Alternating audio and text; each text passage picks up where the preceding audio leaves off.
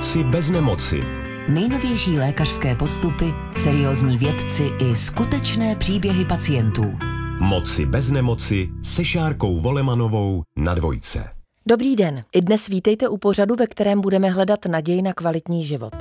Povídat si budeme o rakovině endometria, neboli dělohy. Zmíníme genetické testování a jeho úlohu v souvislosti s tímto onemocněním a také novinkovou imunoterapii. To vše s příběhem Moniky, které bylo toto onemocnění diagnostikováno. Poslouchejte s námi. Moci bez nemoci. Pořad o cestě ke zdraví. Mým prvním hostem je lékař. Jmenuji se Filip Fruhauf, jsem onkogynekolog a pracuji na klinice gynekologie, porodnictví a neonatologie Všeobecné fakultní nemocnici v Praze u Apolináře. Rakovina endometria je čtvrté nejčastější onkologické onemocnění u žen v rozvinutém světě, tedy i v České republice. Naději na kvalitní život našim pacientkám dává především včasná diagnostika a také novinky v podobě imunoterapie a další cílené léčby. Pane doktore, vítejte. Dobrý den. Prosím, vysvětlete na začátek diagnózu rakovina endometria, tedy dělohy. Karcinom endometria je nádorové onemocnění, které vzniká uvnitř v děložní dutině z děložní sliznice. Je nejčastěji v postmenopauzálním věku a projevuje se především krvácením. Povězte, dá se specifikovat nějaká ohrožená skupina žen v souvislosti s tímto onemocněním? Typické rizikové faktory jsou především postmenopauzální věk, to znamená věk nad 50. rok života a musíme říct obezita. Především obezita. Už nadváha je spojená s určitým zvýšeným rizikem, nicméně obezita zvyšuje to riziko karcinomu endometria přibližně 6x a více. Měly by zbystřit třeba ty ženy, v jejichž rodině se vyskytlo toto onemocnění, může tam jít nebo jde o nějakou genetickou zátěž, měly by třeba právě tyto ženy více dbát na prevenci? U karcinomu endometria obecně platí, že důležitější než ty genetické faktory jsou opravdu faktory plynoucí z okolního prostředí, ať už je to ta výživa nebo sedavý způsob života. Nicméně ano, ve 3% případů je opravdu toto onemocnění i geneticky podmíněno. Není to tedy většina všech případů, je to jednoznačně menší část. Nicméně v rodinách, kde se často vyskytují ty karcinomy endometria, může být to riziko opravdu zvýšené. Povězte, jaké jsou příznaky tohoto onemocnění, jako žena pozná? Naprosto nejčastějším příznakem je nějaké abnormální děložní krvácení. Nejčastěji to je tedy krvácení v postmenopauze, to znamená v klidovém období, kdy už by k žádnému krvácení docházet nemělo. V malém počtu případů se tohle onemocnění vyskytuje i u žen před obdobím přechodu a tam se jedná o nepravidelné, protrahované krvácení, které tedy neodpovídá přímo cyklu. Může sem patřit i bolest pánevní, to je už příznak, řekněme, pozdní známka šíření onemocnění. No a samozřejmě mohou sem patřit ještě další příznaky, které už souvisí s tím, jak se onemocnění šíří. To už jsou opravdu pozdní příznaky. Tím naprosto nejčastějším varovným příznakem je nepravidelné abnormální krvácení. Pane doktore, lékaři často tady u nás v pořadu Moci bez nemoci zdůrazňují včasnost diagnostiky a včasnost léčby jako naději na život nebo plnohodnotný život. Je to i v tomto případě? Tedy u rakoviny endometria? U rakoviny endometria se nám v současnosti daří toto onemocnění zachytit časně. Je to právě díky tomu, že se velmi brzy ve svém růstu projeví tím krvácením. Je důležité ženy poučit, aby vyhledali svého gynekologa brzy po tom, co se objeví nějaké příznaky, právě to abnormální krvácení. Včasná diagnostika se daří, ale určitě bychom měli podporovat. Chtěl bych taky tímto podpořit naše pacientky v tom, aby neváhali navštívit lékaře gynekologa časně po tom, co se objeví nějaký příznak, který jsem popisoval. V 80% případů opravdu zachytíme ten karcinom endometria časný, který se dá chirurgicky odstranit a žena je tím de facto vyléčena. Nedochází pak už ani k návratu této choroby. Hovořit dnes budeme o důležitosti genetického vyšetření v souvislosti s tímto onemocněním, co pacientkám přinese. Genetické vyšetření nám přinese informaci o tom, zda se může jednat tedy o onemocnění dědičné, zda jsou mimo jiné ohroženi i další rodinní příslušníci pacientky trpící tímto onemocněním a zároveň nám stanoví, zda tam není ještě riziko nějakých jiných nádorových onemocněních. Oni se totiž často spojují do takových syndromů genetických.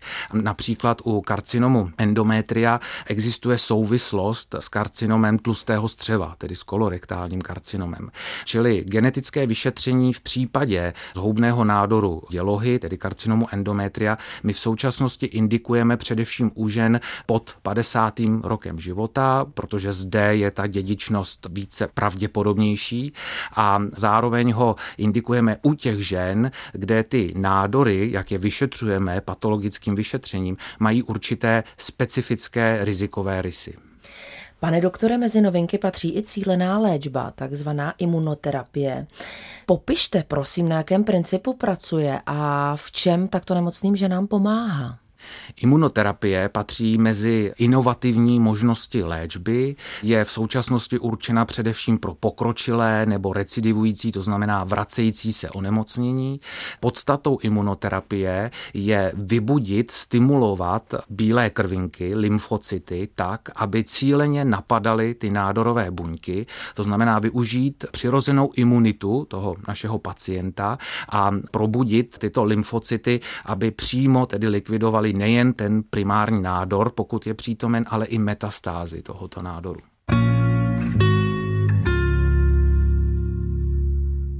Za chvíli vám představím paní Moniku. Nejprve si ovšem shrňme základní příznaky zhoubného onemocnění dělohy. Prvním příznakem rakoviny dělohy je nejčastěji abnormální krvácení z pochvy. Jakékoliv krvácení po menopauze, v produktivním věku zejména krvácení mezi dvěma cykly, méně často krvácení po styku před menopauzou je karcinom endometria vzácný, avšak ne vyloučený. Mezi další možné příznaky patří výtok z pochvy, bolesti při styku, bolesti v podbřišku. V případě potíží určitě navštivte lékaře. Můžete zachránit svůj život. Moci bez nemoci se Šárkou Volemanovou na Dvojce. Mým hostem ve studiu je Monika. Všechno začalo před 6 lety. Lékař tehdy koukal z okna a přitom mi oznámil, že mám zhoubný nádor dělohy. V ordinaci jsem diagnózu přijala racionálně, ale jak jsem vyšla ven, začala jsem plakat. Moniko, vítejte. Dobrý den. Zavedu vás na chvíli zpátky k tomu nepříjemnému zážitku, který jste popsala ve své vizitce, tedy k nepříliš citlivému způsobu, kdy vám byla sdělena diagnóza rakovina dělohy. Vzpomenete na ten pocit, nebo na co jste myslela, možná na první myšlenky? No, byl to pro mě šok, ale upřímně mé tělo už delší dobu dostávalo nebo dávalo nějaké signály, že něco není v pořádku. Proto když mě volali z nemocnice, že druhý den musím naběhnout do ambulance pro výsledky histologie, tušila jsem, že to nebude dobré, ale upřímně řečeno, nečekala jsem, že to bude až tak zlé. Mm-hmm. Vy jste před chvílí řekla, že vaše tělo už dávalo nějaké známky toho, že všechno není v pořádku. Bylo to náhle, anebo vlastně ta nemoc na sebe upozorňovala pozvolna, řekněme možná nenápadně? No, já jsem už delší dobu trpěla extrémně silným krvácením, později i krvácením mezi cykly. Měla jsem bolesti zad, bolelo mě břicho, ale ultrazvuk neukázal žádný patologický nález. Nejdříve to vypadalo na jakýsi polip nebo myom.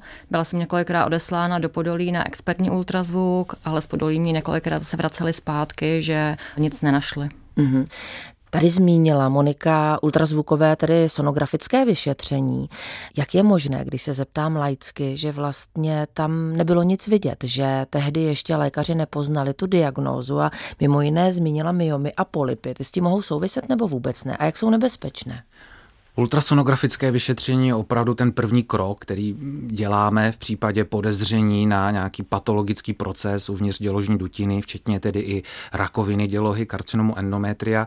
Je pravdou, že někdy ta ultrasonografie nevede přímo k jasné diagnóze, ale spíše stanoví nějaké riziko, že tam je nějaký nález podezřelý, který je potřeba ověřit. Pro mě by vedoucím příznakem mělo být tady to nepravidelné krvácení, silné, opakující nemusí se, a to by pak mělo vést k tomu ověřit ten nález uvnitř dělohy, zda se tam tedy opravdu nenachází už přímo v tomto případě maligní onemocnění. Čili ultrasonografie není metodou 100%, ale umí nám jaksi stanovit to riziko, že se v dutině děložní už odehrává nějaký patologický proces, potažmo až maligní. Co se týče polypů a myomů, v zásadě platí, že myomy úplně nesouvisí s karcinomem endometria, tedy s rakovinou dělohy. To jsou nezhoubné útvary, takové svalové uzlíky, které jsou velice časté, má je 50 až 60% žen v populaci. Na druhou stranu ty myomy nám můžou někdy stěžovat to ultrasonografické zobrazení a můžou být takovou překážkou pro to právě dobře zobrazit tu dělohu. Polypy sami o sobě ještě nejsou rakovinovým bujením, není to ani přednádorový stav, je nicméně pravdou, že uvnitř v tom polypu může dojít k maligní transformaci a vzniku toho přednádorového nebo nádorového stavu. Čili myomy a polypy ještě nejsou samozřejmě malignitou, nicméně můžou nám někdy trošku komplikovat to ultrazvukové zobrazení. Monika popisovala, to jsme si říkali, že to ultrazvukové vyšetření nic neodhalilo. Co by napovídalo tedy karcinomu dělohy, jste prozradil taky. Je to v tu chvíli, dejme tomu, nějaká indikace k odebrání vzorku? Přesně tak. Pokud máme nějaký podezřelý ultrazvukový nález, pak indikujeme to, my tomu říkáme bioptické ověření té děložní sliznice. Provádí se to různými cestami. Jednou z možností v současnosti preferovanou jako metoda první volby je takzvaná hysteroskopie. Pokud se nejedná o nějaké silné krvácení, pak zavedeme přes děložní hrdlo do té děložní dutiny speciální drobný endoskop, tím zobrazíme celou děložní dutinu lidskému zraku tedy a následně odebereme vzorek, který odesíláme na patologické vyšetření. Variantou tohoto výkonu je kyretáž, to je výkon prováděný naslepo, ale v současnosti se preferuje tato hysteroskopie. Pane doktore, jaká je pravděpodobnost toho, že rakovina dělohy metastázuje? Jestliže ano, tak kam a po jak dlouhé době? Zase se možná oklikou vracíme zpátky k té včasnosti. Jak už jsem řekl, daří se nám zachytit karcinom endometria v těch časných stádiích, tedy bez metastáz. Je to asi 80% všech případů. To znamená, že tyto karcinomy jsou omezeny jenom na dělohu. Nicméně těch zbývajících 20% opravdu představuje i případy, kde už se šíří to onemocnění mimo dělohu a nejčastějším místem jsou lymfatické uzliny. Tedy uzliny, které doprovází velké cévy v lidském těle, uložené v pánvi a v retroperitonu podél páteře. Ty sbírají lymfu z té dělohy a součástí té lymfy mohou být právě i nádorové buňky, které se pak v těchto uzlinách usadí a vznikají tak ty takzvané metastázy. Čili to je to nejčastější místo, kde bychom mohli metastázy najít. Z těch dalších můžou to být vaječníky, do kterých se šíří tyto nádorové buňky, eventuálně přímo pochva či okolní tkáně kolem dělohy. U karcinomu endometria je spíše vzácností, ale není to 0% riziko, aby se ty nádorové buňky šířily i vzdáleně například do jater, plic či jiných orgánů. Moniková, se zeptám opět na pocit, protože i vy jste čekala na ten výsledek a potvrzení nebo vyvrácení samozřejmě v té lepší variantě metastáz. Jak to dopadlo a jak vám bylo? No, mě byla provedena hysteroskopie, jak pan doktor říkal, a z té prvotní histologie nebylo úplně jasné, zda metastázy jsou nebo nejsou, ale lékař vlastně ještě v podolí se přikláněl k tomu, že metastázy pravděpodobně jsou v uzlinách, takže já jsem čekala na indikaci k operaci a při indikaci mě byl proveden expertní ultrazvuk a ten naštěstí metastázy vyvrátil a potvrdilo se, že karcinom je omezen pouze na děložní tělo. Čili skvělá zpráva. Ano. Nikdy jsem si nemyslela, že z takové zprávy, že mám rakovinu pouze v děloze, budu šťastná. Je mi to jasné. Byl to určitě tady pocit úlevy, to, co popisujete. Byl to zároveň pocit té motivace, že jste se rozhodla, že to prostě zvládnete? Věřila jsem, že pokud metastázy nejsou, věděla jsem, že je to karcinom hodně agresivní, ale věřila jsem tomu, že ten karcinom byl v počátečním stádiu, takže odeberou karcinom, případně bude nějaká další zajišťovací léčba a bude to fajn. Pane doktore, pojďme tedy k té léčbě. Když se zastavíme u takového případu, jaký popisuje ve svém příběhu Monika, že tedy metastáze se nepotvrdí, jde o karcinom dělohy, jaké je to další řešení, co pacientku čeká v souvislosti s dalším řešením a léčbou? tak paní Fialová popisuje ten nejčastější případ, se kterým se setkáváme, jsme za to rádi. My se v tomto případě vždy kloníme k chirurgickému řešení, pokud lze provést, pokud je toho pacientka únosná, tak je to nejlepší, co můžeme udělat.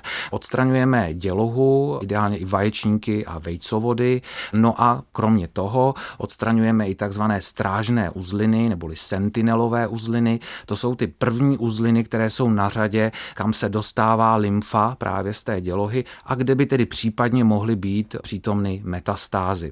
To je v současnosti metoda, která je považována za nejlepší, nejracionálnější, není spojena s takovou zátěží pro naše pacientky a přitom je dostatečně účinná a přesná. Ty uzliny musí být vyšetřeny patologem, abychom si opravdu byli jisti, že tam není přítomná žádná metastáza a pokud to dopadne dobře a opravdu tam metastázy nejsou, tak tento chirurgický výkon je naprosto postačující a vede k vyléčení našich pacientek. Možná se pojďme zastavit i u toho, že vám, Moniko, byla provedena operace a tedy potom následná brachyterapie. Popište vlastně tenhle proces léčebný sama za sebe, jak to vypadá optikou pacientky. Tak mě byla provedena hysterektomie, takže chirurgicky mě odstranili vaječník, vejcovody a dělohu, pak jsem čekala 6 týdnů na výsledky histologie. A ta histologie potvrdila, že ten nádor byl skutečně velmi zhoubný, ale neprorůstal skrz děložní tělo, což byla skvělá zpráva. Ale tým lékařů se rozhodl pro brachyterapii, pro nějakou zajišťovací léčbu. Čekalo mě 6 dávek záření a přiznám se, že z toho vlastního ozařování jsem měla mnohem větší strach než vlastní operace. Už jen ten pocit, že vám k pahýlu dělohy zavádí nějaké záření, není úplně nejlepší. Byla jsem hodně unavená, ztrácela jsem fyzickou sílu. Po skončení brachyterapie jsem trpěla urologickými problémy, ale prací s fyzioterapeutkou, se cvičením pánevním dnem a s mojí milovanou jogou jsem se tohoto problému brzy zbavila. Pane doktore, optikou lékaře, jaký je to vlastně léčebný postup v souvislosti s brachyterapií? A prosím, rozdělte radioterapii na vnější a tu vnitřní, jaký je mezi tím rozdíl?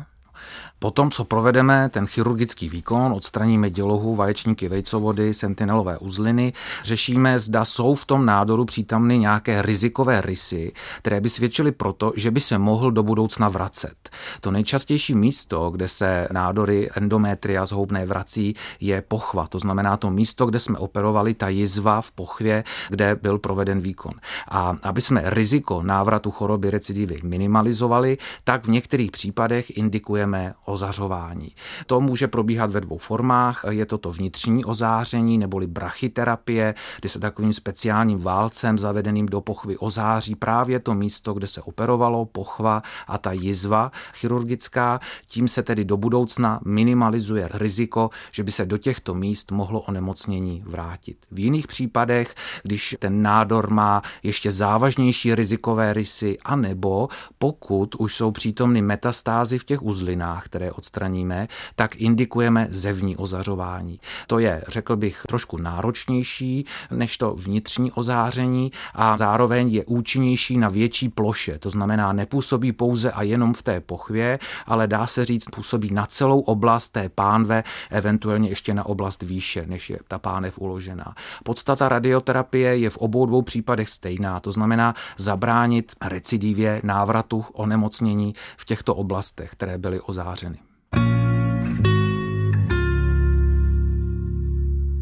Dnes si povídáme o rakovině dělohy. Za chvíli zmíníme i novinkovou léčbu v podobě cílené imunoterapie. Mými hosty ve studiu jsou doktor Filip Fruhauf, onkogynekolog kliniky gynekologie, porodnictví a neonatologie První lékařské fakulty Univerzity Karlovy a Všeobecné fakultní nemocnice v Praze u Apolináře a paní Monika, které bylo toto onemocnění diagnostikováno. Moniko, kdo byl tehdy vaším opěrným bodem v souvislosti s nemocí a s průběhem léčby?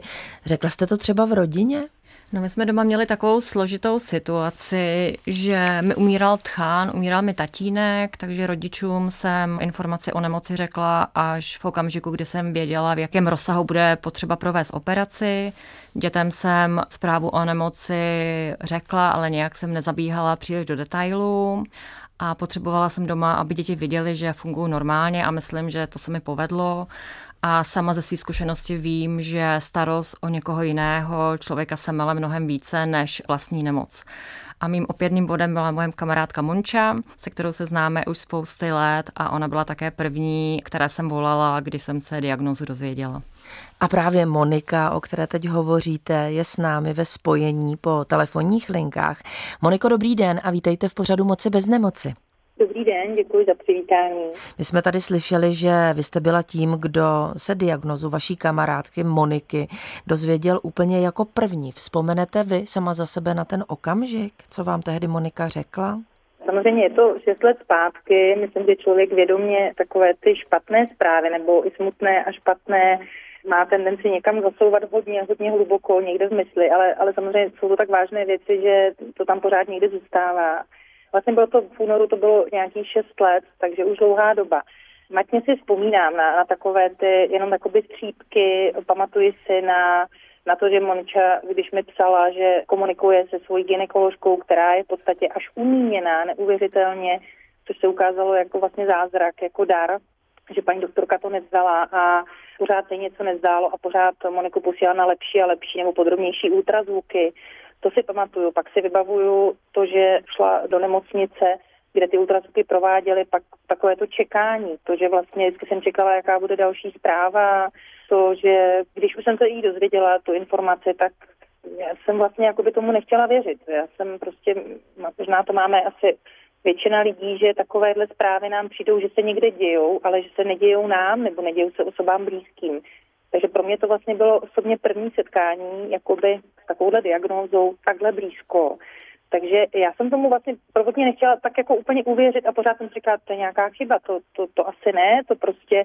Nicméně pak se ukázalo, že tedy jo, i když potom přicházely těm špatným zprávám i ty dobré, že jo, potom když se ukázalo, že to, co všechno hrozilo, nakonec díky tomu, že nebyly potvrzeny nějaké metastázy další, tak vlastně, že to nebylo až tak hrozné, jak to úplně na začátku vypadalo. Mm-hmm. Pamatuju si na Moniku, jak byla neuvěřitelně jako silná. Vlastně já jsem chvílema i měla pocit, jako kdyby netušila. A ona určitě tušila, určitě to věděla, ale navenek působila tak, že vlastně si něco špatného až tak nepřipouští, že vlastně byla strašně jako silná, že to brala, že to je, ono se to vyřeší a bude to všechno dobré. To jsem prostě obdivovala, říkala jsem si, jestli já bych to takhle jako dávala.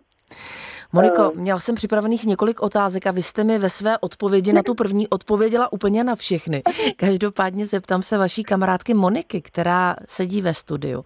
Vy jste říkala, že Monika, kterou slyšíme po telefonních linkách, byla vaší největší oporou. Chtěla byste jí teď něco říct? No Mončo, já ti moc děkuji za veškerou podporu v době nemoci i za celé ty roky, co se známe a jsem moc ráda, že se máme, že se vzájemně dokážeme podpořit, pomoci a tahat se ze dna, když tam jedna právě je a jedna není. Moc děkuju. Jestli můžu, tak já můžu úplně to samé tobě, protože ten rok 2017 byl tak divoký pro všechny, že když já jsem potom potřebovala podpořit, tak jsem přesně to, co já jsem potřebovala a snad jsem ti to i poskytla já, aspoň nějakým způsobem, tak ty si mi to vrátila i s úrokama, když to tak řeknu. Takže já moc děkuju a děkuju, že seš. Nádhera. Je dobře, že se máte. Moniko, po telefonních linkách, já vám děkuju. Mějte se krásně a hodně zdraví. Já vám taky děkuju a mějte se moc hezky a zdraví do posluchače. Mějte se moc hezky a hlavně hodně zdraví přeju všem.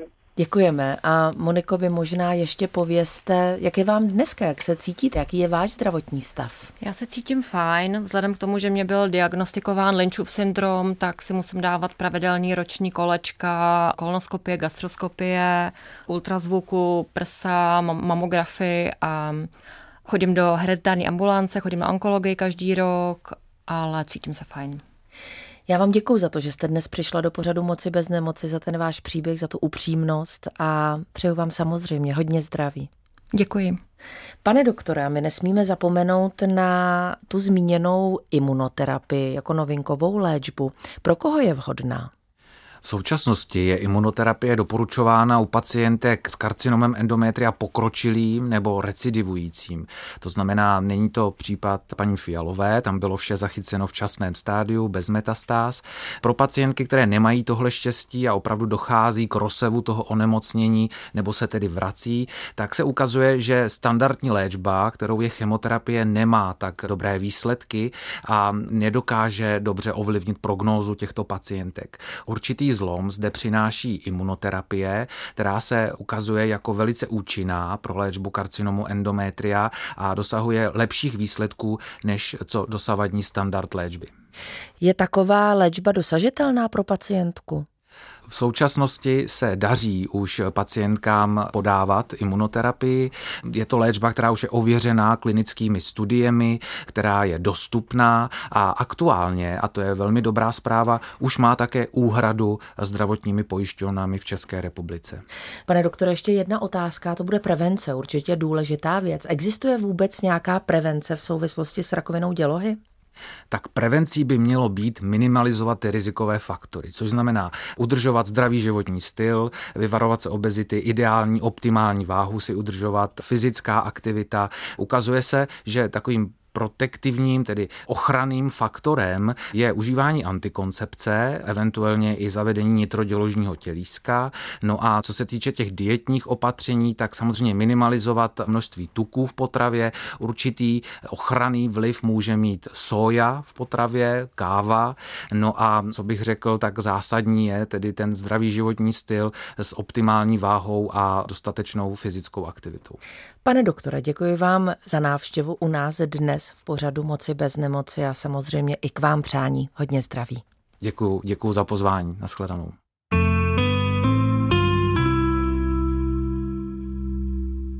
Vám posluchačům Českého rozhlasu Dvojka přeji hodně zdraví, štěstí a naděje na život.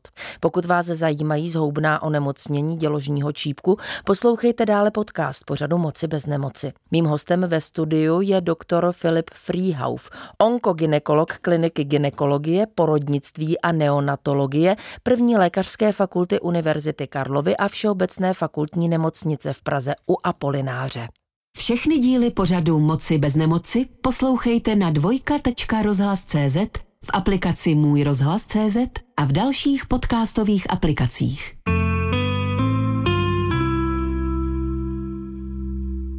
Mým hostem ve studiu je doktor Filip Fruhauf, onkogynekolog. Pane doktore, vysvětlete prosím, co je rakovina děložního čípku. Rakovina děložního čípku je maligní onemocnění, které vzniká v oblasti děložního hrdla neboli čípku a je v naprosté většině případů vyvoláno lidským papilomavirem, infekcí, která perzistuje dlouhodobě, tedy přetrvává uvnitř buněk v tom epitelu, v té sliznici, která je zde přítomna a následně tedy vede k maligní transformaci. Je to onemocnění, které se na rozdíl od karcinomu endometria může vyskytovat u mladších žen, takový jeden z těch prvních píků vrcholu incidence je mezi 30. a 40. rokem života, tudíž tedy i u žen, které například teprve plánují těhotenství. Vy jste zmínil papilomavirus. Znamená to, že je v těle žen, ale může být i v těle mužů? Vlastně mohou si to předávat navzájem? Tam směřuje moje otázka. Je to přesně, jak říkáte. Lidský papilomavirus se může vyskytovat jak v těle ženy, tak muže. Ukazuje se, že to je vlastně nejčastější sexuálně přenosná choroba. Přenáší se tedy pohlavním stykem. Muži jsou především přenašeči. Na nich tu infekci papilomavirem vlastně ani příliš nepoznáme. Nemá nějakou manifestaci klinickou, tedy neprojeví se. A u žen potom bohužel v tom děložním hrdle nachází takové příhodné místo pro tu maligní transformaci a tam může vést k rozvoji stavů přednádorových až nádorových.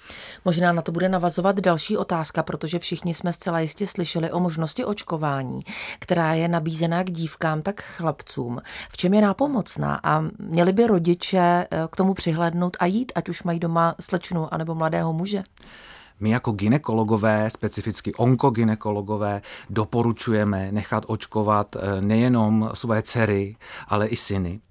Cílem té vakcinace v celé populaci, tedy i u mužů, i u žen, je snížit tu virovou nálož, obecně omezit to množství virů cirkulujících v naší populaci.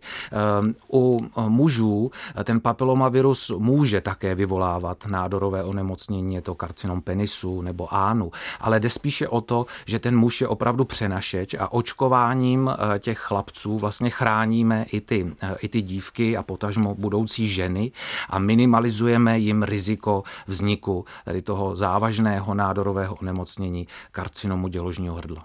Hovoříte o dívkách a o chlapcích. Znamená to, že tato vakcinace už není vhodná v dospělém věku? V zásadě jako nejúčinnější je považováno vakcinovat populaci, dívky a chlapce před tím, než začnou sexuální život.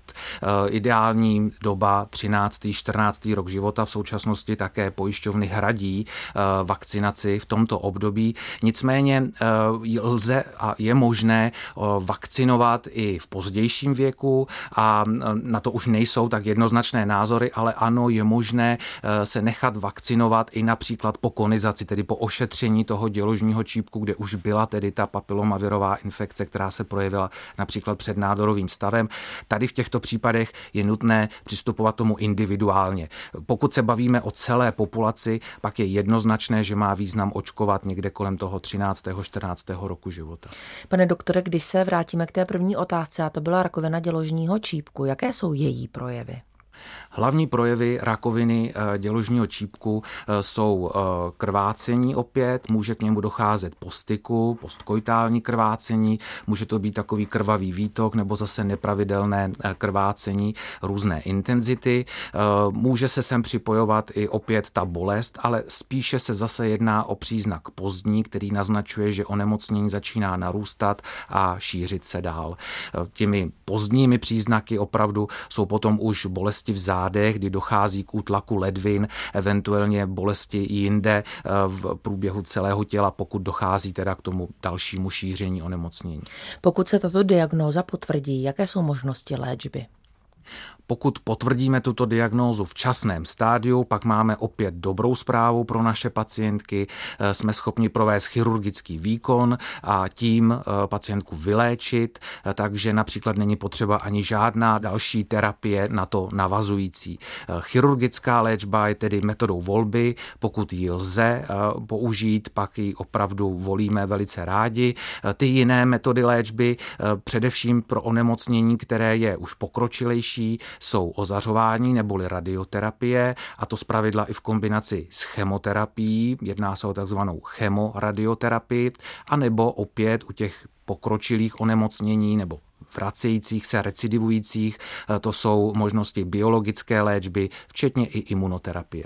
Jak hovoří čísla o prognóze v souvislosti s rakovinou děložního čípku?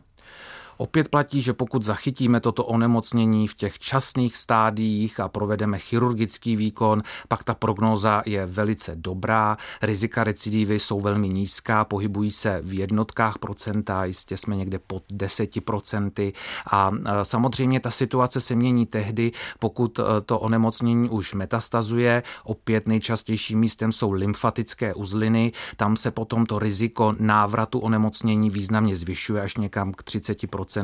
Tedy pokud jsou už metastázy v lymfatických uzlinách. A otázka poslední samozřejmě opět směřovaná k prevenci. Prosím, zmiňte prevenci u rakoviny děložního čípku. U rakoviny děložního čípku je prevence naprosto klíčová. Jedná se o takzvaně preventabilní nádorové onemocnění. Známe jeho původce, je to lidský papilomavirus, a známe cesty, jak zabránit tomu, aby tento papilomavirus vedl až k rozvoji nádorového onemocnění. Za prvé je to očkování. Rozhodně doporučíme a už jsme o tom i hovořili. Kromě toho je to potom účast v tom pravidelném screeningu, který probíhá v České republice.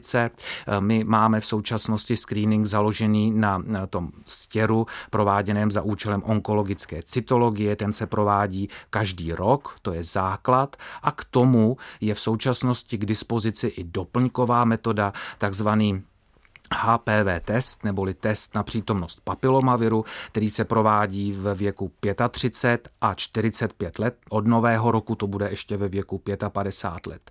Rozhodně doporučuji účastnit se tohoto screeningového programu, protože představuje tu nejúčinnější zbraň proti tomuto nádorovému onemocnění. Pane doktore, děkuji za to povídání, děkuji za návštěvu u nás, ať se vám daří. Já děkuji taky za pozvání, nashledanou.